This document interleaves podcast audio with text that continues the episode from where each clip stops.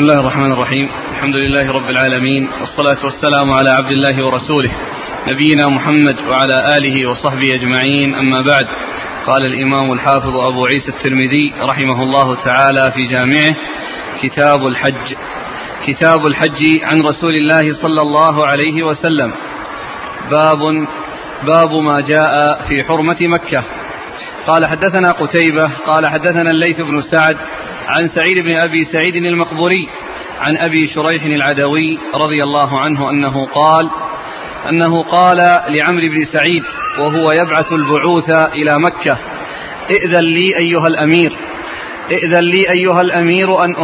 ائذن لي أيها الأمير أحدثك حديثا أحدثك, أحدثك قولا قام به رسول الله صلى الله عليه وسلم الغد من يوم الفتح سمعته أذناي ووعاه قلبي. وأبصرته وأبصرته عيناي حين تكلم به. أو غلط هذه؟ نعم عندنا همزة. الهمزة متقدمة. وأبصرته عيناي حين تكلم به أنه حمد الله وأثنى عليه ثم قال إن مكة حرمها الله ولم يحرمها الناس. ولا يحل لامرئ يؤمن بالله واليوم الآخر أن يسفك فيها دما أو يعضد بها شجرة.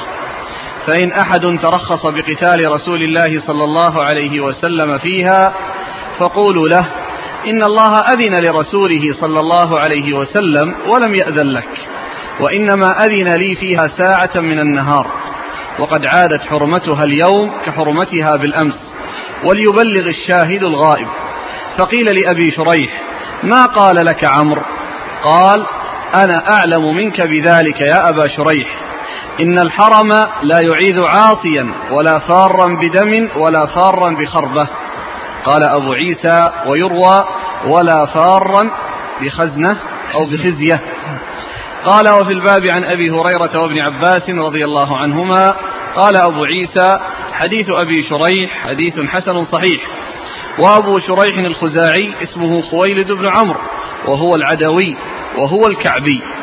ومعنى قوله ولا فارا بخربة يعني الجناية.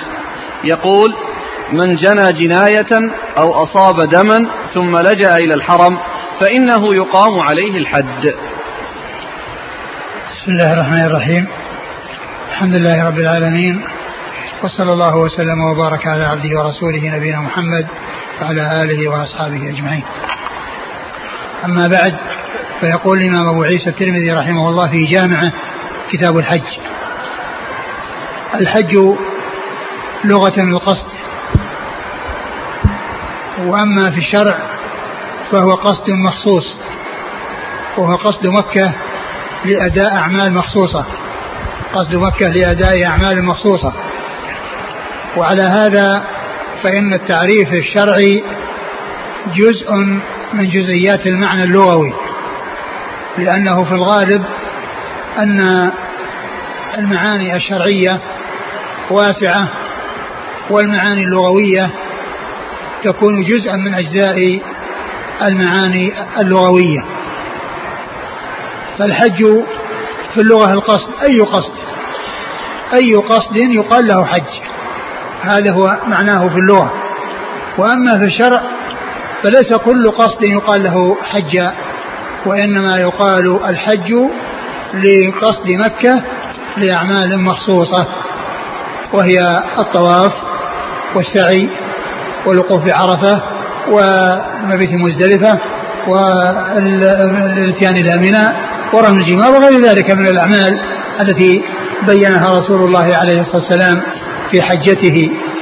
وعلى هذا فإن المعنى الشرعي جزء من جزئيات المعنى اللغوي وهذا يكون في كثير من الكلمات مثل الصيام. فإن الصيام في اللغة الإمساك. أي إمساك؟ إمساك عن الأكل إمساك عن الكلام. وأما في الشرع فهو إمساك عن الأكل والشرب وسائر المفطرات من طلوع الشمس من طلوع الفجر إلى غروب الشمس. إمساك مخصوص. الصيام في اللغة إمساك عام. أي إمساك يقال له يعني الصيام يطلق على أي إمساك. وأما في الشرع فهو إمساك مخصوص. وهو الإمساك عن الأكل والشرب وسائر المفطرات من طلوع الفجر إلى غروب الشمس. هذا هو الصيام الشرعي. كذلك العمرة. العمرة لغة الزيارة. أي زيارة؟ يقال لها عمرة. وأما في الشرع فهي زيارة البيت والطواف فيه للطواف فيه والسعي بين الصفا والمروة. وهذه هي الأركان. يعني كل إنسان ينوي عمرة ويطوف بالبيت ويسعى بين الصفا والمروة هذه أركان العمرة. فالعمرة لغة الزيارة. أي زيارة؟ واصطلاحا أو وشرعا زيارة البيت لأداء أعمال مخصوصة التي هي الطواف به والسعي بين الصفا والمروة وكذلك التقصير آه، بعده. وقبل ذلك الدخول في النسك الذي هو العمرة آه، وأن يكون من الميقات وذلك ومن ذلك ما هو ركن ومن ذلك ما هو واجب. أما ال ال ثم ذكر الترمذي رحمه الله باب ما جاء في حرمة مكة. أي تحريم أي تحريم مكة. وأنها حرم. حرمها الله عز وجل. وجاء في الأحاديث عن رسول الله عليه الصلاة والسلام بيان تحريمها. وبيان أن إبراهيم حرمها. كما جاء في كما جاءت الأحاديث أيضا في تحريم المدينة وأن النبي صلى الله عليه وسلم حرمها. والمحرم هو الله عز وجل هو الذي حرم مكة وحرم المدينة جعل المدينة مكة حرما وجعل المدينة حرما. وإضافة التحريم إلى إبراهيم عليه الصلاة والسلام وإلى محمد عليه الصلاة والسلام لأنهما أظهر التحريم. فإبراهيم أظهر حرمة مكة بأمر الله عز وجل ومحمد عليه الصلاة والسلام أظهر وبين حرمة المدينة بأمر الله سبحانه وتعالى لأن ما جاء به الرسول عليه الصلاة والسلام كله من عند الله. ما جاء به الرسول صلى الله عليه وسلم كله من عند الله. قال الله عز وجل وما ينطق عن الهوى إن هو إلا وحي يوحى. فسنة الرسول عليه الصلاة والسلام هي وحي من الله كما أن القرآن وحي من الله. والتحريم آه لمكة وللمدينة في أنه لا يعني آه لا يصاد فيها الصيد ولا يقطع فيها الشجر ولا ولا يقطع فيها الشجر. كل ذلك حرام وكذلك سفك الدماء لا لا تسفك الدماء والدماء لا تسفك في أي مكان ولكنه في الحرم يعني آه، آه، يزداد الأمر يعني أهمية ويزداد الأمر خطورة وذلك بأنه يمتنع عن أمور كانت يعني حلالا في مكان أماكن أخرى. وأما القتل فإنه حرام في أي مكان إذا كان إذا كانت النفس معصومة فإنه حرام. ولكن الأمر يزداد خطورة ويشتد إذا كان في الحرم لأنه إجرام آه، فوق إجرام. وإجرام مع إجرام لأن حرمة القتل آه، في نفسها عظيمة وكون القتل يكون في الحرم حيث يكون بغير حق فإنه يكون عظيما فيكون في ذلك خطورة وفي ذلك شدة. آه الإمام الترمذي رحمه الله أورد حديث أبي شريح الخزاعي رضي الله تعالى عنه أنه قال لعمرو بن سعيد بن العاص وكان يبعث البعوث إلى مكة لغزو أو لقتال ابن الزبير رضي الله تعالى عنه وأرضاه. وكان عمرو أميرا ليزيد بن معاوية. فجاء إليه أبو شريح الخزاعي رضي الله عنه وبين له حرمة مكة وأنه لا يجوز القتال فيها وحدثه بالحديث الذي سمعه من رسول الله عليه الصلاة والسلام في ذلك. ومهد للتحديث بالحديث بعبارات فيها أدب وفيها آه، مخاطبة الأمير والوالي بما قد يؤثر فيه وبما ينفع. لأنه لو جاء وبدأه بالغلظة والشدة ما يكون لهذه الموعظة فائدة. وقد يعني يحصل من الأمير يعني إساءة إليه وإلحاق ضرر به ولكنه جاء ومهد لذلك بتمهيد فيه أدب وفيه عبارات لطيفة وإخبار عن الذي حدثه به على وجه هو متحقق منه لا شك فيه ولا تردد فيه وإنما هو مستيقن مستوثق مما يحدث به عن رسول الله صلى الله عليه وسلم. فقال ائذن لي أيها الأمير ائذن لي أيها الأمير أن أحدثك قولا سمعته من الرسول صلى الله عليه وسلم الغد من يوم الفتح فقوله ائذن لي أيها الأمير أولا فيه استئذان. يعني اسمح لي أن أكلمك. ائذن لي أن أكلمك بكلام. ثم وصفه بالإمارة بوصف الإمارة أيها الأمير. يعني يا أيها الأمير. وهذا من الأدب. وهذا يدل على أن النصح للولاة ومخاطبة الولاة إنما تكون بالرفق واللين لأن المقصود هو الفائدة من وراء النصيحة. ليس المقصود إيصاله الفائدة بغلظة وشدة ثم لا يحصل فائدة للنصيحة بل المقصود هو حصول الفائدة من النصيحة.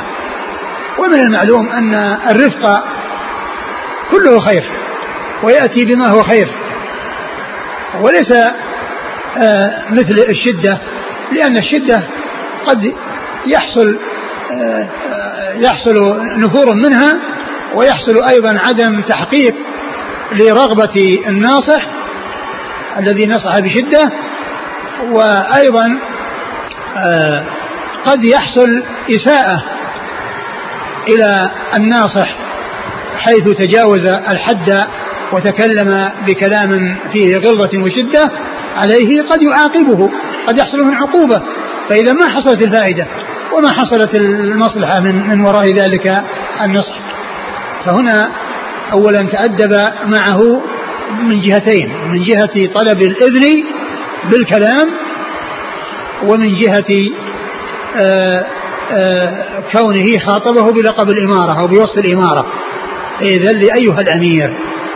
فهذا يدل على أن مخاطبة الولاة ومخاطبة المنصوح بالخطاب الذي فيه تليين له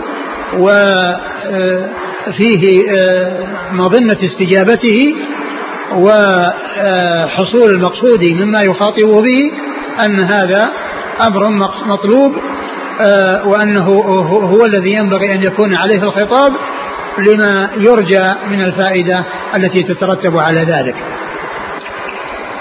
ولهذا في قصة العسيف الذي الذي كان ابنه الرجل الذي كان ابنه عسيفا على على رجل وأنه زنى بامرأته وأنه أخبر بأن على ابنه القتل وأراد أن يفتديه من من زوج المرأة وأعطاه مالا وأعطاه وليده وأعطاه غنما. ثم إنه سأل يعني أهل العلم فأخبروه. أن ليس على ابنه إلا الجلد وأن وتغريب عام وأن وأن على زوجة الزوجة المزني بها إذا كانت مطاوعة الرجم. فلما جاء إلى الرسول صلى الله عليه وسلم يعني وتكلم ذاك فالرسول قال وأذن لي. قال الرسول وأذن لي. قالوا هذا من الأدب.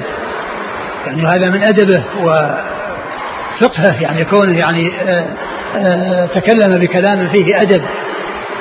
ائذن لي أيها الأمير أن أبلغك قولا سمعته قولا قاله النبي صلى الله عليه وسلم الغد من يوم الفتح. ذكر الزمان وأنه في اليوم الثاني من أيام من الفتح. اليوم الذي حصل فيه فتح مكة هذا الكلام الذي يحدث به أبو شريح عمرو بن سعيد قاله النبي صلى الله عليه وسلم في اليوم الثاني. الغد من يوم الفتح؟ يعني معناه أن الزمان الذي حصل فيه هذا الكلام معلوم له وأنه في اليوم الثاني أول يوم جاء بعد يوم الفتح.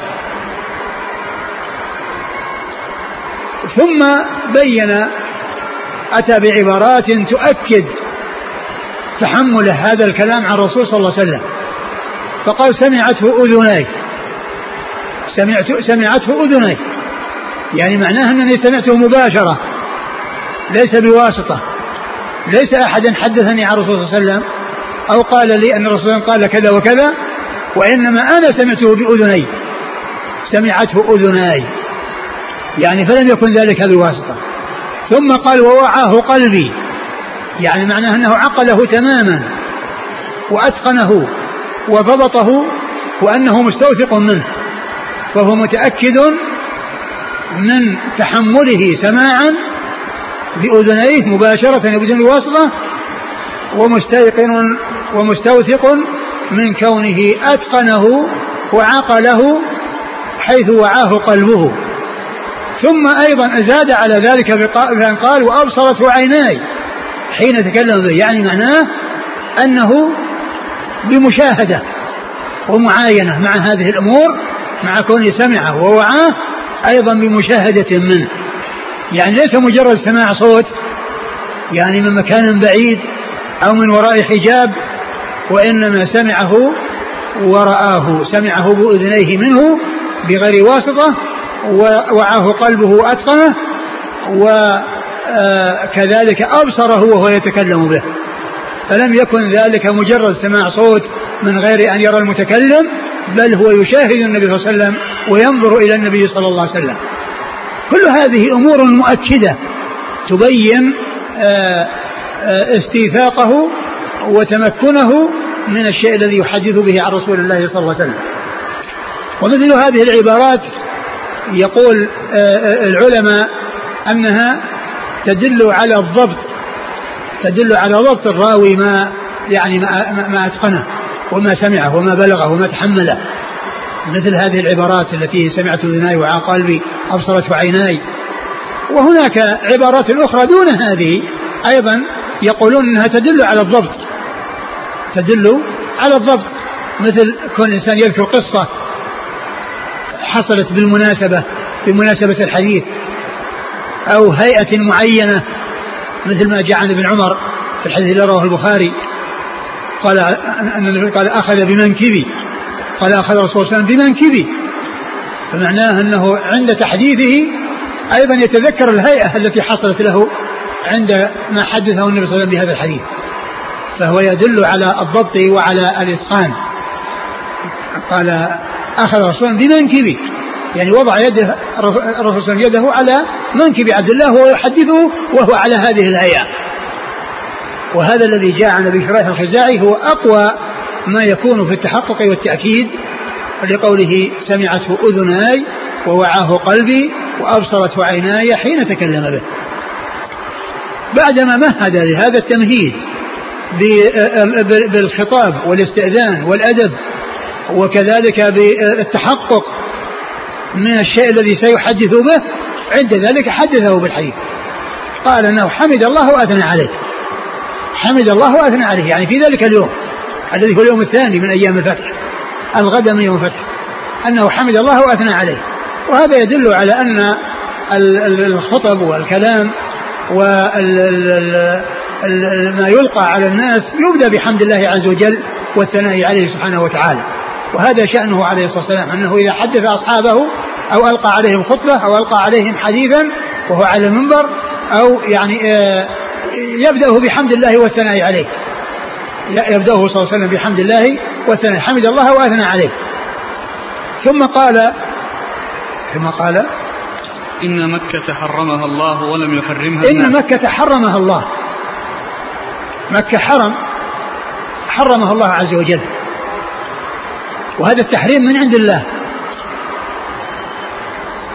وقد جاء كما ذكرت آنفا أن إبراهيم حرم مكة والمقصود من ذلك إظهار التحريم. وإلا فالمحرم هو الله عز وجل. حرم مكة يجعلها حرما آمنا. لا لا يقتل فيها أحد ولا يزعج فيها يقتل فيها صيد ولا يزعج فيها صيد ولا يقطع فيها شجر. إن مكة حرمها الله ولم يحرمها الناس. هذا التحريم تحريم من الله. وليس تحريما اصطلح عليه الناس وتواطأ عليه الناس وتوارثه الناس فيما تعارفوا عليه في الجاهلية وفي الإسلام وإنما هو شيء من عند الله عز وجل. ليس شيئا متواطئا عليه بين الناس ولا مصطلحا عليه بين الناس وليس متوارثا من الناس يرثه بعضهم عن بعض من غير أن يكون له أساس بل هو من عند الله عز وجل. إن مكة حرمها الله ولم يحرمها الناس. حرمها الله ولم يحرمها الناس. وهذا التحريم الذي هو من الله مستمر. دائم. وما حصل لرسول الله صلى الله عليه وسلم من من من, من فتحها في اليوم الذي قبل هذا هذا اليوم الذي كان يخطب فيه صلى الله عليه وسلم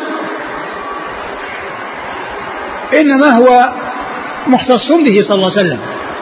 والله تعالى خصه به.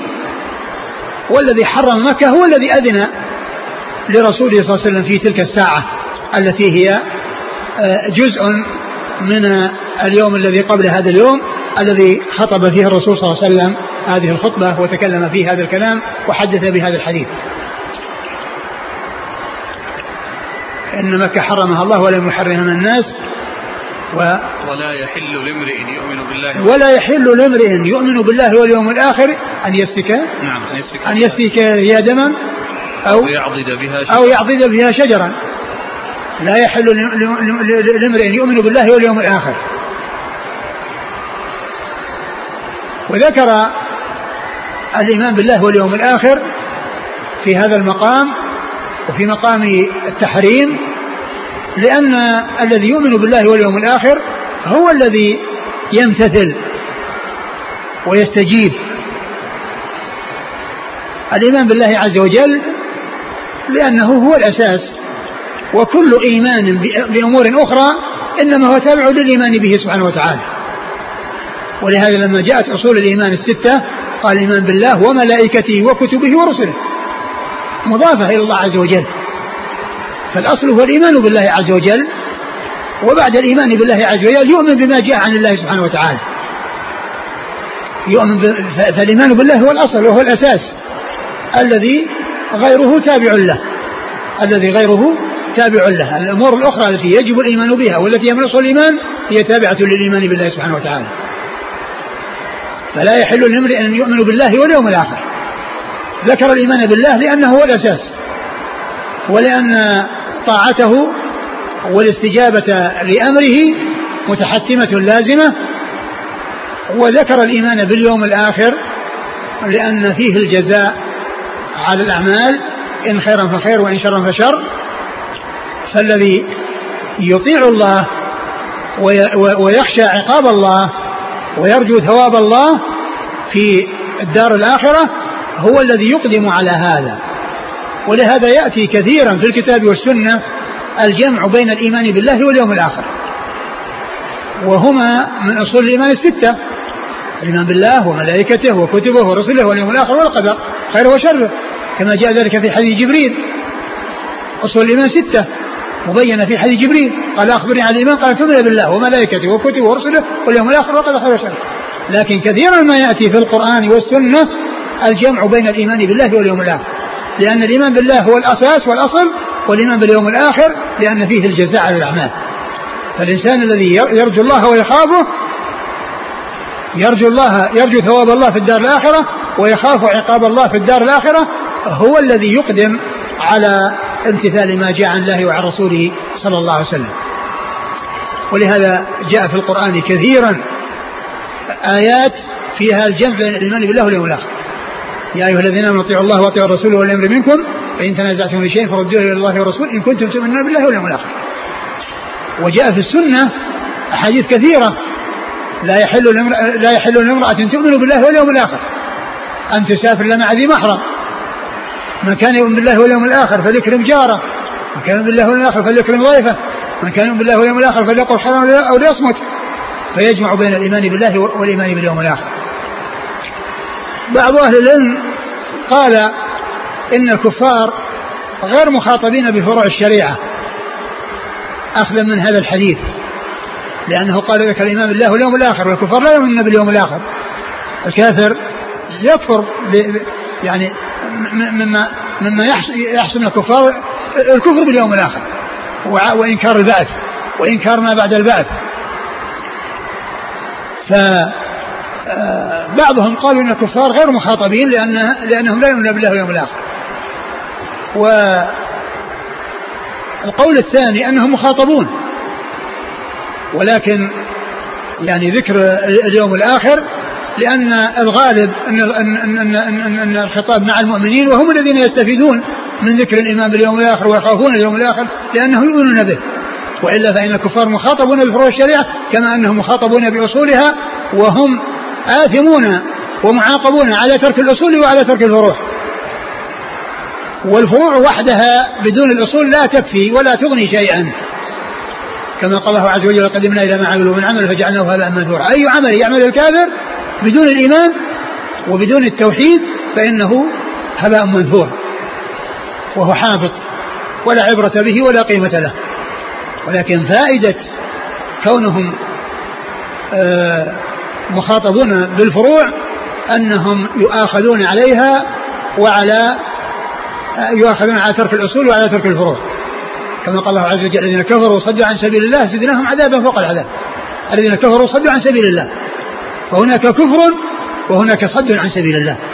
ومعلوم أن من كفر وصد عن سبيل الله أعظم جرما ممن كفر ولم يصد عن سبيل الله. فالكفار متفاوتون في العذاب كما أن أهل الإيمان متفاوتون في الثواب. الجنة درجات والنار دركات. الجنة درجات بعضها أعلى من بعض والناس متفاوتون فيها والكفار دركات في النار بعضهم أسفل من بعض وهم متفاوتون في العذاب. فإذا الكفار في آه، هل هم مخاطبون بالفروع أو غير مخاطبون بالفروع؟ قولان لأهل العلم. وأظهرهما أنهم مخاطبون وفائدة خطابهم أنهم يؤاخذون عليها مع المؤاخذة على الأصول. ولو أتوا بالفروع دون الأصول فإنها لا تغنيهم ولا تفيدهم شيئا لأن من شرط الإيمان من شرط العمل الصالح أن يكون مستندا ومبنيا على التوحيد على شهادة أن لا إله إلا الله وشهادة أن محمد رسول الله صلوات الله وسلامه وبركاته عليه. فلا بد من إخلاص العبادة لله ولا بد من تجديد المتابعة لرسول الله صلى الله عليه وسلم. لا يحل لامرئ أن يؤمن بالله واليوم الآخر أن يسفك فيها دما أو يعضد فيها شجرا. يعني يقطع الشجر. فهو لا يسفك دما بأن يقتل إنسانا أو كذلك الصيد أيضا يقتله فيسفك دمه بل ولا يزعجه ولا ينفره وإنما يتركه. كما جاء عن أبي هريرة في المدينة لو رأت الظباء ترتع في المدينة ما ذعرتها لأن النبي صلى الله عليه وسلم قال ما بين لابتيها حرم لو رأت الظباء ترتع في المدينة ما ذعرتها يعني ما أزعجها ولا نفرها ولا أومأ إليها أو زجرها. لأن النبي صلى الله عليه وسلم قال ما بين لابتيها حرم فالصيد لا يقتل بل ولا ينفر ولا يزعج وإنما يعني يترك دون أن يتعرض له بسوء ولا يقطع فيها شجر. والمراد بالشجر الذي آه، ينبته الله عز وجل هذا هو الذي لا يقطع. وأما الناس إذا زرعوا زروعا في الحرم وأنبتوا آه، وغرسوا نخلا أو غرسوا آه، يعني شجرا وأرادوا أن يزيلوها لهم أن يزيلوها. لهم أن يزيلوا ما ولهم أن يحسدوا ما زرعوه. وإنما المقصود الشيء الذي أنبته الله عز وجل فإن الإنسان لا يتعرض له.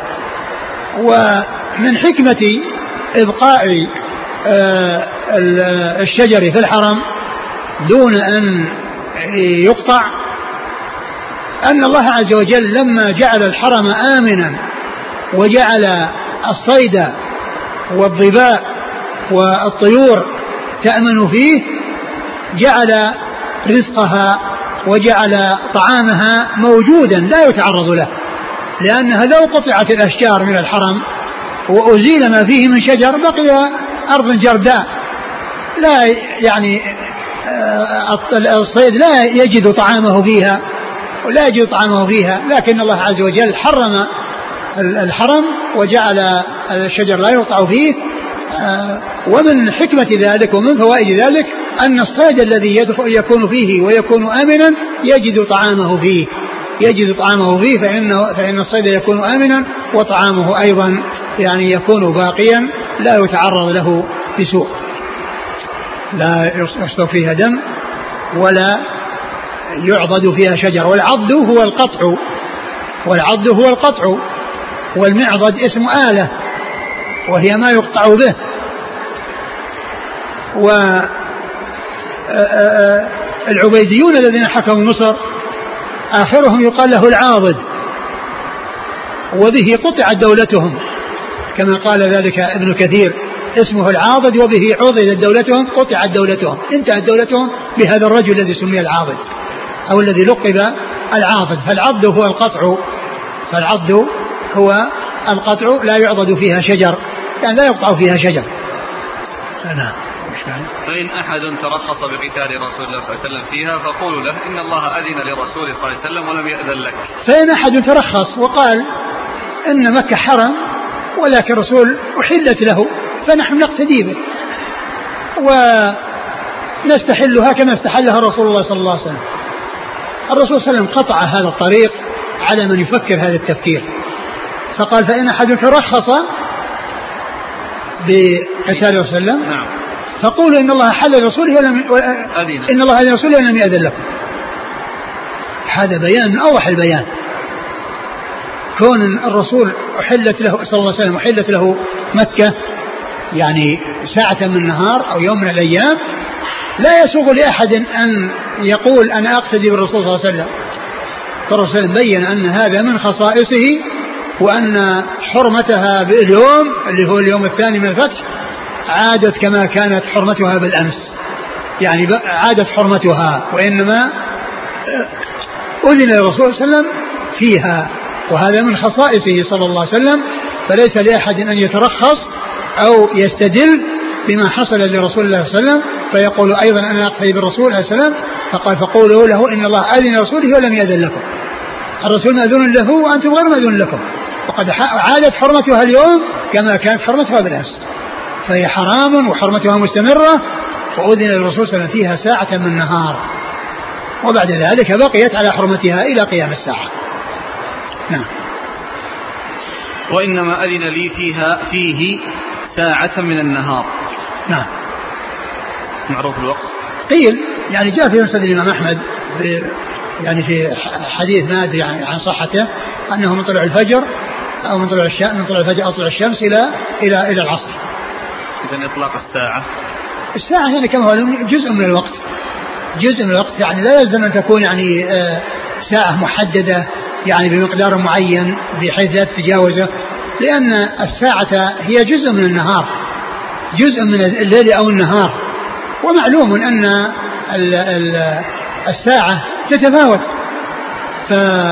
فالرسول صلى الله عليه وسلم جاء عنه من راح في الساعة الأولى يعني يوم الجمعة وكأنما قرب بدنه وراح في الساعة الثانية فكما كأنما قرب بقرة والثالثة كأنما قرب آه، كبشا وكأنما قرب دجاجة كأنما قرب بيضة يعني خمس ساعات. وهذه الساعات يعني هي من طلوع الشمس هي من طلوع الشمس. يعني فهي يعني من طلوع الشمس إلى دخول الخطيب مقسم على خمسة أقسام. ولا يلزم أن تكون يعني إنها, إنها الساعة يعني شيء معين لا يزيد ولا ينقص. والليل والنهار الناس عندهم 24 ساعة الآن. 24 ساعة الليل والنهار. ويطول الليل فتكثر ساعاته أكثر من النهار ويطول النهار فتكثر ساعاته أكثر من النهار. ويمكن وقد جاء في كتب اللغة أن الليل والنهار 24 ساعة. وقد ذكر الثعالبي في فقه اللغة أن الليل 12 ساعة والنهار 12 ساعة. وذكر أسماء هذه الساعات 24 اسم. وهذه الساعات كما هو معلوم تتفاوت. يعني إذا طال الليل نفس القسم اللي هو الليل يقسم على 12 وإذا والنهار يعني قصير يقسم على 12 وهكذا بالعكس. فإذا الساعات ليست يعني شيئا ثابتا محددا يعني لا يزيد ولا ينقص مثل ما اصطلح عليه الناس الآن أن كل ساعة ستين دقيقة والليل والنهار 24 ساعة وكل ساعة ستون دقيقة وهي متفاوتة وهي متساوية في المقادير. آه، الساعات هي جزء من الليل أو النهار ولا يلزم أن تكون متساوية كما اصطلح عليه الناس الآن. وفي اللغة كما أشرت آه، الليل والنهار 24 ساعة لكن الليل إذا طال يقسم على 12 وإذا قصر الليل يقسم على 12 وهكذا. فتكون الساعات في الشتاء آه، يعني في الليل أكثر يعني أطول يعني مدة الساعة الواحدة. وفي الصيف حيث يقصر الليل فإن الساعات تكون أقصر مما كانت عليه في الشتاء. نعم. وقد عادت حرمتها اليوم كحرمتها بالأمس. وقد عادت حرمتها باليوم الذي هو اليوم الثاني من يوم الفتح الذي خطب به هذه الخطبة كما كانت حرمتها بالأمس.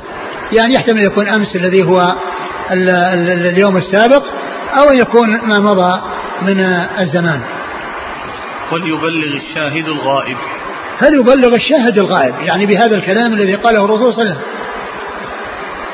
فالشاهد يبلغ الغائب. وخطبة وكلام آه، أبي شريح الخزاعي رضي الله تعالى عنه مع عمرو بن سعيد كان أبو شريح حاضرا وعمرو غائبا. وقد بلغ الشاهد الغائب. وقد بلغ الشاهد الغائب. بلغ أبو شريح الخزاعي وكان شاهدا حاضرا هذه الخطبة. من لم تبلغه ومن لم يشهدها ومن لم يعني يكن في ذلك الزمان وهو عمرو بن سعيد الأشدق فهو من تبليغ الشاهد للغائب وهذا من تنفيذ آه، ما أرشد إليه الرسول الكريم صلى الله عليه وسلم لأن كلام أبي شريح مع عمرو بن سعيد هذا من تطبيق وتنفيذ ما أمر به الرسول صلى الله عليه وسلم في قوله فليبلغ الشاهد الغائب وفي هذا دليل على اعتبار خبر الواحد لأن النبي صلى الله عليه وسلم قال ليبلغ الشاهد الغائب. وهذا خطاب لأي فرد من الأفراد الذين حضروا هذه الخطبة وحضروا هذا الكلام. فإنهم يبلغون وكل واحد يبلغ. ويحصل التعويل على تبليغ الواحد. وهذا هو الشأن في الرواية. الشأن في الرواية أن أن الراوي إذا حدث بحديث فإنه يعول على روايته إذا كان ذلك الحديث ثابتا. وذلك الراوي يعني آه، ثقة وهذا إذا كان من غير الصحابة. وأما الصحابة لا يقال عن واحد منهم ثقة بل هو أجل من أن يقال فيهم ثقة. كل واحد منهم أجل من أن يقال فيه ثقة. ولكن التعويل على خبر الواحد سائغ وجاءت به السنة عن رسول الله صلى الله عليه وسلم. ومنها هذا الحديث ومنها كون النبي صلى الله عليه وسلم بعث معاذا إلى اليمن وأمره بدعوتهم إلى التوحيد. وهو شخص واحد وقامت الحجة عليهم بذلك وكذلك الرسل الذي كان يرسلهم الرسول صلى الله عليه وسلم إلى الملوك ومعه آه، معهم كتب من رسول الله صلى الله عليه وسلم هو شخص واحد وكذلك قوله صلى الله عليه وسلم نظر الله امرأة سمع مقالتي فوعاها وأداها كما سمعها وربما بلغ نوعا سامع ورب حامل فقه لا من هو أفقى منه.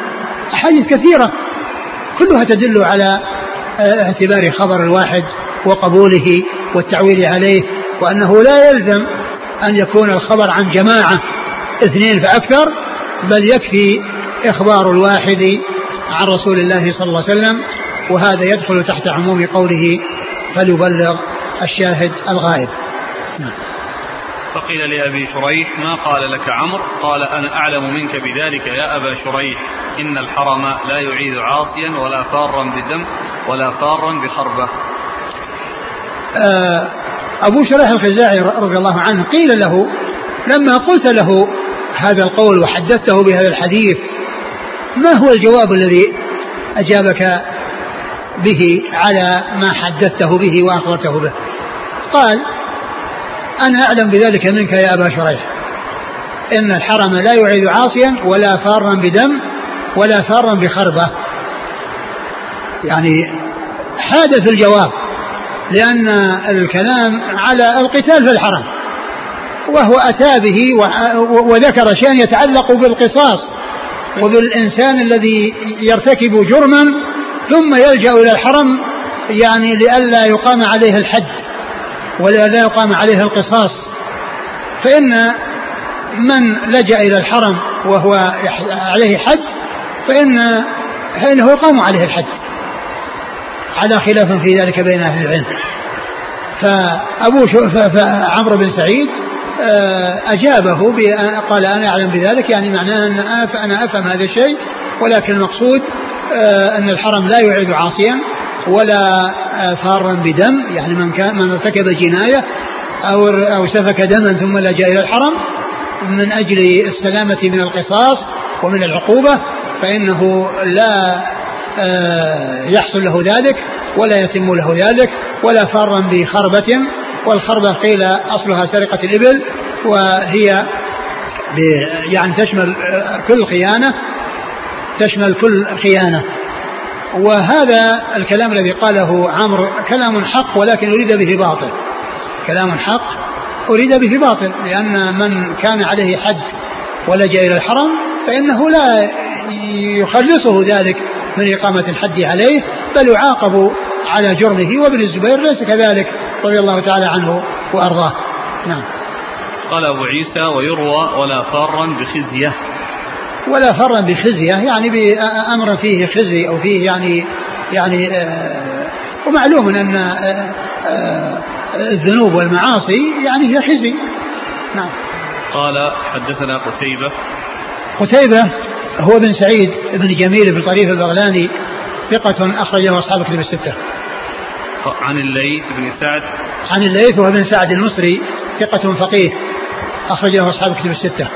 عن سعيد بن أبي سعيد عن سعيد بن أبي سعيد المقبري المقبري وهو ثقة أخرجه أصحاب كتب الستة. عن أبي شريح عن أبي شريح وهو خالد بن عمرو أخرج له أصحاب كتب الستة وهذا الإسناد من الأسانيد العالية عند الترمذي وهي الرباعيات والترمذي عنده حديث واحد ثلاثي وعنده رباعيات كثيرة وهذا منها. قال وفي الباب عن أبي هريرة. وفي الباب عن أبي هريرة أبو هريرة عبد الرحمن بن صخر الدوسي صاحب رسول الله صلى الله عليه وسلم وهو أكثر الصحابة حديثا. وابن عباس. وابن عباس عبد الله بن عباس بن عبد المطلب بن عم النبي عليه الصلاة والسلام وأحد العبادلة الأربعة من الصحابة. وهم عبد الله بن عباس وعبد الله بن عمر بن الخطاب وعبد الله بن الزبير بن العوام وعبد الله بن عمرو بن العاص رضي الله تعالى عنهم وهم أربعة من صغار الصحابة وكانوا متقاربين في السن فيطلق عليهم العبادلة وهم العبادلة الأربعة آه الذين هم هؤلاء. نعم. قال وأيضا عبد الله بن عباس هو أحد السبعة المعروفين بكثرة الحديث عن النبي صلى الله عليه وسلم وهم أبو هريرة وابن عمر وابن عباس وأبو سعيد الخدري وجابر بن عبد الله الأنصاري وأنس بن مالك وأم المؤمنين عائشة رضي الله تعالى عنهم وعن الصحابة أجمعين آه، ستة رجال وامرأة وهؤلاء هم أيضا على الإطلاق وفيهم يقول السيوطي في ألفيته والمكثرون في رواية الأثر أبو هريرة يليه بن عمر وأنس والبحر كالقدري وجابر وزوجة النبي. قال أبو عيسى حديث أبي شريح حديث حسن صحيح. وأبو شريح الخزاعي اسمه خويلد بن عمرو وهو العدوي وهو الكعبي. ومعنى قوله ولا فارا بخربة يعني الجناية. يقول من جنى جناية أو أصاب دما ثم لجأ إلى الحرم فإنه يقام عليه الحد. نعم. قال رحمه الله تعالى باب ما جاء في ثواب الحج والعمرة. قال حدثنا قتيبة وابو سعيد الأشج قال حدثنا أبو خالد الأحمر عن عمرو بن قيس عن عاصم عن شقيق عن عبد الله بن مسعود رضي الله عنه أنه قال قال رسول الله صلى الله عليه وعلى آله وسلم تابعوا بين الحج والعمرة فإنهما ينفيان الفقر والذنوب كما ينفي الكير خبث الحديد خبث الحديد والذهب والفضة وليس للحجة المبرورة ثواب إلا الجنة.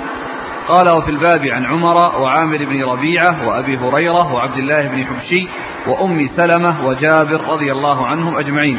قال أبو عيسى حديث ابن مسعود حديث حسن صحيح غريب من حديث ابن مسعود. ثم رد أبو عيسى رحمه الله هذه الترجمة باب ثواب الحج والعمرة. نعم. باب ثواب الحج والعمرة. لما ذكر حرمة مكة والباب معقود للحج. بين ثواب الحج والعمرة. بين ثواب الحج والعمرة. فأورد حديث عبد الله بن مسعود رضي الله تعالى عنه أن النبي صلى الله عليه وسلم قال تابعوا بين الحج والعمرة. يعني معناه أنهم يكثرون منها ويتابعون بينها بأن يحجوا ويعتمروا ويكرروا ذلك ومعلوم أن هذا حيث تيسر وأما إذا كثر الناس مثل هذا الزمان وحصل الزحام الشديد وسهل الوصول إلى مكة وصار الوصول إليها سهلا وتكدس تكدس الناس وألحق بعضهم بعضهم الضرر ببعض بسبب ذلك ثم رأت الدولة المصلحة في تخصيص يعني الحجاج من كل بلد فإن الإنسان عليه أن يلتزم بهذا التنظيم الذي فيه مصلحة الجميع والذي فيه الفائدة للجميع. آه وهذا بالنسبة للحج وأما بالنسبة للعمرة فالمجال فيها واسع بحمد الله. تابعوا بين الحج والعمرة تابعوا بين الحج والعمرة يعني معناها أنهم إذا اعتمروا يحجون وإذا حجوا يعتمرون. ولكن ليس المقصود يعني إم وذلك إما أن يكون بالقرآن إما أن يكون بالقرآن أو يكون بالتمتع.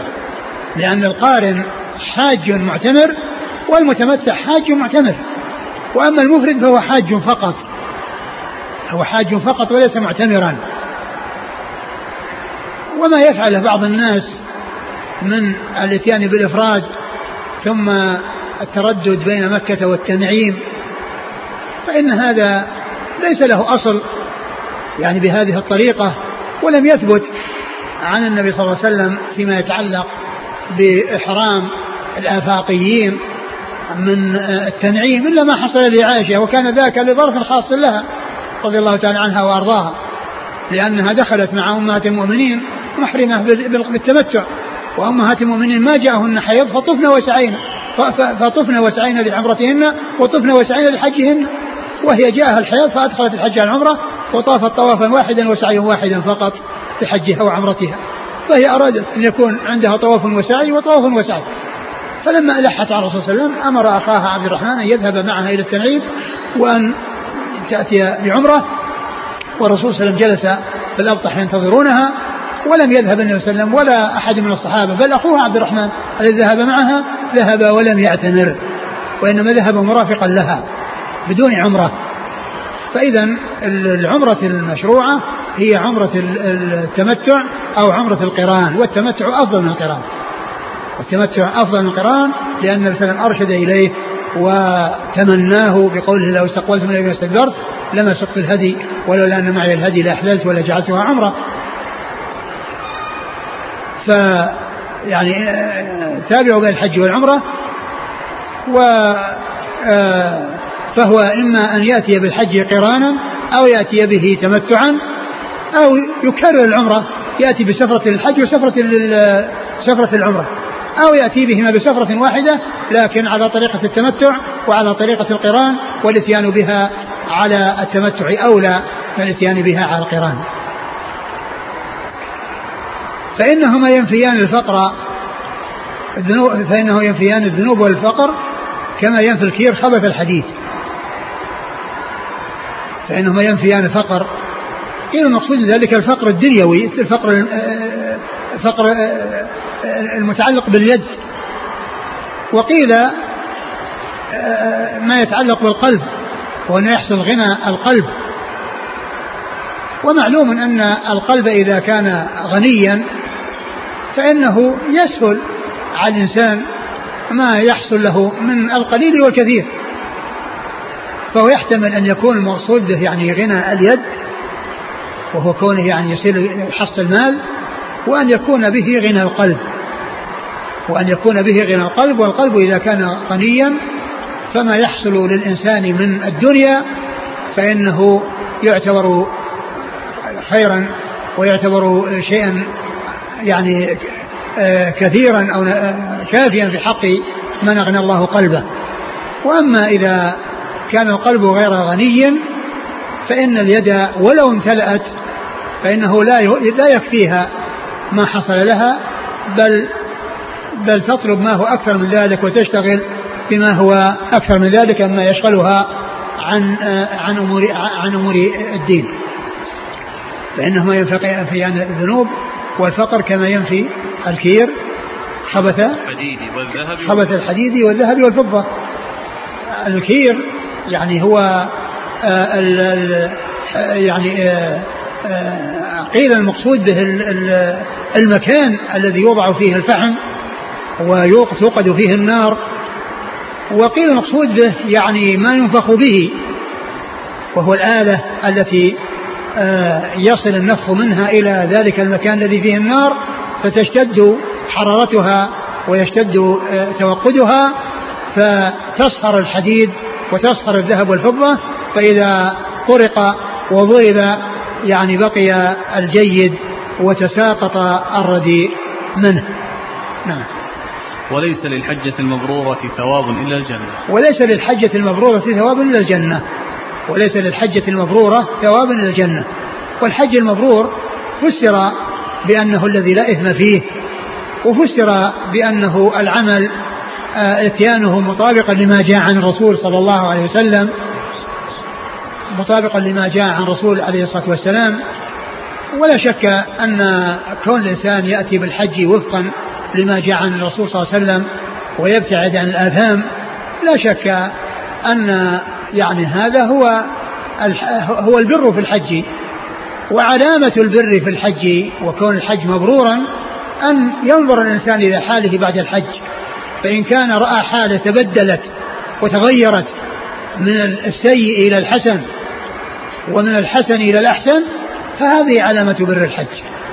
وأما إن كان بعد الحج كما كان قبل الحج يرتكب الذنوب والمعاصي قبل الحج وقد يقع فيها بالحج والعياذ بالله ويفعلها بعد الحج فهذا آه فهذا ما حصل له ثواب الحج وثمرة الحج التي هي كونه آه ليس له جزاء إلا الجنة. كونه ليس له ثواب إلا الجنة. فالحج المبرور هو الذي يؤتى به موافقا للشرع وموافقا للسنة وكذلك آه، بعيدا عن آه، الوقوع في المعاصي وعن الإثم فيه ويكون مع توبة صادقة. والذنوب التي يمحوها الحج وتمحوها العمرة لا شك أنها الصغائر ممحوة. وأما الكبائر فإنه مع التوبة تمحى. وأما مع الإصرار على المعاصي والإصرار على الكبائر وكل إنسان متعلق قلبه في الذنوب يفكر فيها مشغول في حجه يفكر فيها. متى متى يظفر بها؟ حتى ينقض عليها. ومتى ينتهي الحج حتى يعود إليها؟ فإن هذا لا يقال إنه كفرت له ذنوبه لأنه مصر على الذنوب ومتعلق قلبه بالذنوب ومشغوف بها. هي شغله الشاغل وتفكيره الذي يفكر به. فإذا الذنوب المعاصي الذنوب الصغار تكفر باجتناب الكبائر كما جاء في القرآن. إن تجتنبوا كبائر ما تنهون عنه نكفر عنكم سيئاتكم. و وأما مع التوبة فلا شك أن الحج يحصل به تكفير الكبائر والصغائر عندما يتوب منها في حجته. وأما إذا لم يتب وهو مصر على الكبائر وقلبه متعلق بها ويفكر متى يحصلها ومتى يغفر بها لا يقال إن هذا حج حج مرورا كفرت ذنوبه وكفرت خطاياه. نعم. قال حدثنا قتيبة وأبو سعيد الأشج. قتيبة مر ذكره في الإسناد الذي قبل هذا وأبو سعيد الأشج هو عبد الله بن سعيد الأشج وهو ثقة أخرجه أصحاب كتب الستة. عن أبي خالد الأحمر. عن أبي خالد الأحمر وهو صالح بن حيان. سليمان. نعم سليمان بن حيان هو صدوق أخرج حديث أصحاب كتب الستة. عن عمرو بن قيس. عن عمرو بن قيس وهو ثقة أخرج له. البخاري في المفرد ومسلم وأصحاب السنن. البخاري في المفرد ومسلم وأصحاب السنن. عن عاصم. عن عاصم بن بهدلة بن أبي النجود وهو صدوق له أوهام أخرج حديث أصحاب في الستة وحديثه في الصحيحين مقرون عن شقيق عن شقيق بن سلمة أبو وائل وهو ثقة مخضرم أخرج حديثه أصحاب كتب الستة.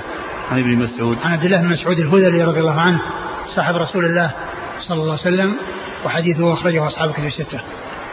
قال وفي الباب عن عمر عمر بن الخطاب رضي الله عنه أمير المؤمنين وثاني الخلفاء الراشدين الهاديين المهديين صاحب المناقب الجمة والفضائل الكثيرة وحديثه عند أصحاب كتب الستة.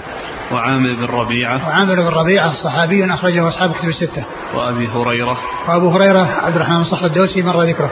وعبد الله بن حبشي. وعبد الله بن حبشي أخرج حديثه. أبو داود والنسائي أبو داود والنسائي وأم سلمة. وأم سلمة هند بنت أبي أمية أم المؤمنين رضي الله عنها أخرج حديثها أصحاب كتب الستة. وجابر. وجابر بن عبد الله الأنصاري رضي الله تعالى عنهما وهو أحد السبعة المعروفين بكثرة الحديث عن النبي صلى الله عليه وسلم من أصحابه الكرام رضي الله عنهم وأرضاهم قال أبو عيسى حديث ابن مسعود حديث حسن صحيح غريب من حديث ابن مسعود قال حدثنا ابن أبي عمر قال حدثنا سفيان بن عيينة عن منصور عن أبي حازم عن أبي هريرة رضي الله عنه أنه قال قال رسول الله صلى الله عليه وسلم من حج فلم يرفث ولم يفسق غفر له ما تقدم من ذنبه. ثم ورد حديث أبي هريرة رضي الله عنه أن الإنسان قال من حج فلم يرفث ولم يفسق غفر له ما تقدم من ذنبه. من حج فلم يرفث ولم يفسق الرفث فسر بالجماع وبكل ما يعني بما يتعلق به وفسر بالفاحش من القول. ولا شك أن كلا من الأمرين مطلوب في الحج. وأنه يبتعد الإنسان عن الرفث وعن الجماع الذي هو مباح ولكن الله حرمه في حال الحج وفي حال الإحرام والفاحش من القول الذي حرمه الله دائما لأنه محرم باستمرار ولكنه في الحج يزداد يعني وكذلك في الصيام يزداد خطورة يكون الإنسان متلبس بالعبادة ثم يحصل منه الفحش الفحش في القول فإن هذا يعني قبيح. يعني آه، بالإضافة إلى كونه قبيح في جميع الأحوال كونه في زمن فاضل وفي التلبس بعمل فاضل. فالرفث فسر بهذا وبهذا. والفسوق هو المعاصي. من حج ولم يرفث ولم يفسق غفر له ما تقدم من ذنبه. غفر له ما تقدم من ذنبه. والمقصود من ذلك أنه مع التوبة يغفر له كل ما تقدم من ذنبه من الكبائر والصغائر. وأما مع الإصرار على المعاصي وعلى الكبائر فإنها لا تكفر له مع إصراره عليها. نعم. قال حدثنا ابن أبي عمر. ابن أبي عمر محمد بن يحيى ابن أبي عمر العدني وهو صدوق أخرج حديث مسلم و... والترمذي والنسائي بن ماجه. والترمذي والنسائي بن ماجه. عن سفيان بن عيينة. عن سفيان بن عيينة المكي وهو ثقة أخرجه أصحاب الكتب الستة. عن منصور. عن منصور بن معتمر الكوفي ثقة أخرجه أصحاب كتب الستة. عن أبي حازم. عن أبي حازم وهو سلمان الأشجعي وهو ثقة أخرجه أصحاب كتب الستة. عن أبي هريرة. عن أبي هريرة رضي الله عنه وقد مر ذكره. قال أبو عيسى حديث أبي هريرة حديث حسن صحيح وأبو حازم كوفي وهو الأشجعي واسمه سلمان مولى عزة الأشجعية هذا تعريف بأبي حازم وأبو حازم يطلق على يعني عدد يعني فيهم أبو حازم الأعرج وفيهم أبو حازم هذا اللي هو سلمان الأشجعي. وأبو حازم الأشجعي هو الذي يروي عن أبي هريرة. وأما أبو حازم سلمة بن دينار فليس له رواية عن أبي هريرة. نعم. فهل باب والله أعلم وصلى الله وسلم وبارك على عبده ورسوله نبينا محمد وعلى آله وأصحابه أجمعين. جزاكم الله خيرا وبارك الله فيكم وشكر الله لكم ونفعنا الله بما قلتم غفر الله لنا ولكم وللمسلمين أجمعين. هنا في كلام الشارح عن عمرو بن سعيد قال ليس هو ليست له صحبة ولا من التابعين لهم بإحسان. يعني انها حصل منه يعني أمور منكرة فهو يعني غير آه، لأنه منع من عمله يعني هذا الشيء الذي الذي قام به وهذا الكلام الذي قاله في حق عبد الله بن الزبير رضي الله تعالى عنه وارضاه. كذلك قول الشارح إن المأذون فيه هو القتال دون قطع الشجر. ما نعم. هو دليله؟ صحيح. لأن قطع الشجر يعني لما لما يعني بالأمس الذي هو الذي أحلت له يعني القتال فقط هو الذي يحل الرسول. وأما الشجر ما أذن بقطعه ما في دليل يدل على قطعه.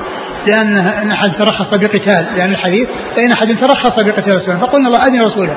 ما قالوا قطع الشجر؟ لأن ما في قطع شجر. لأن الرسول يعني رخص له في القتال في ذلك اليوم.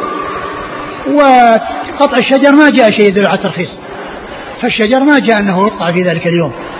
وإنما المقصود القتال. وهو الذي رخص فيه للرسول صلى الله عليه وسلم. والمقصود من ذلك في هذا اليوم الذي هو يوم الفتح. يعني أذن فيه للرسول صلى الله عليه وسلم بالقتال ولم يؤذن له بقطع الشجر لأن النص جاء بين أحد ترخص بقتال. ما قال ترخص بقتاله وقطع الشجر؟ يقول حفظك الله هل يجوز لي أن أرعى غنمي في أشجار الحرم؟ التي لم أتسبب في إنباتها. آه آه كون الغنم ترعى يعني لا بأس بذلك لكن كونه يعني يرعى خارج الحرم حتى لا يفنى الرعي الذي في داخل الحرم يعني وحتى يذهب ما يحتاجه الصيد الذي يكون آمنا في الحرم إذا رعى يرعى خارج الحرم ولهذا كانت ال ال ال يعني جاء يعني في ال ال أن فيه يعني شيء وراء الحرم يعني كان يعني لإبل الصدقة ول يعني دواب الصدقة يعني كان يحمى لها وأنها تكون فيه. فيعني معنى ذلك أن الحرم لا يتجه إلى آه، إفناء ما فيه من الشجر لأن هذا يؤدي إلى آه، كون الصيد آه، لا يجد طعاما له في الحرم عندما يدخله ويكون آمنا. هذا يقول ما حكم قطع السواك الذي في مكة؟ لا يقطع. أقول لا يقطع الشجر لا سواك ولا غيره. هل يجوز أن نقول الحرم الجامعي؟ يعني الحرم بمعنى الحريم حريم الشيء مثل حريم البئر. يعني معناه الشيء الذي آه، يتبعها. وأما من ناحية التحريم وأنه آه، موصوف بالحرمة وبالتحريم فهذا ليس بصحيح. وأما من ناحية يعني مثل حريم البئر يعني الشيء الذي يتبعها الذي يتبع الجامعة يعني لا شك أن التعبير يعني ليس بسليم. والحرم ليس في الأرض حرم إلا مكة والمدينة وليس هناك حرم سوى هذين الحرمين.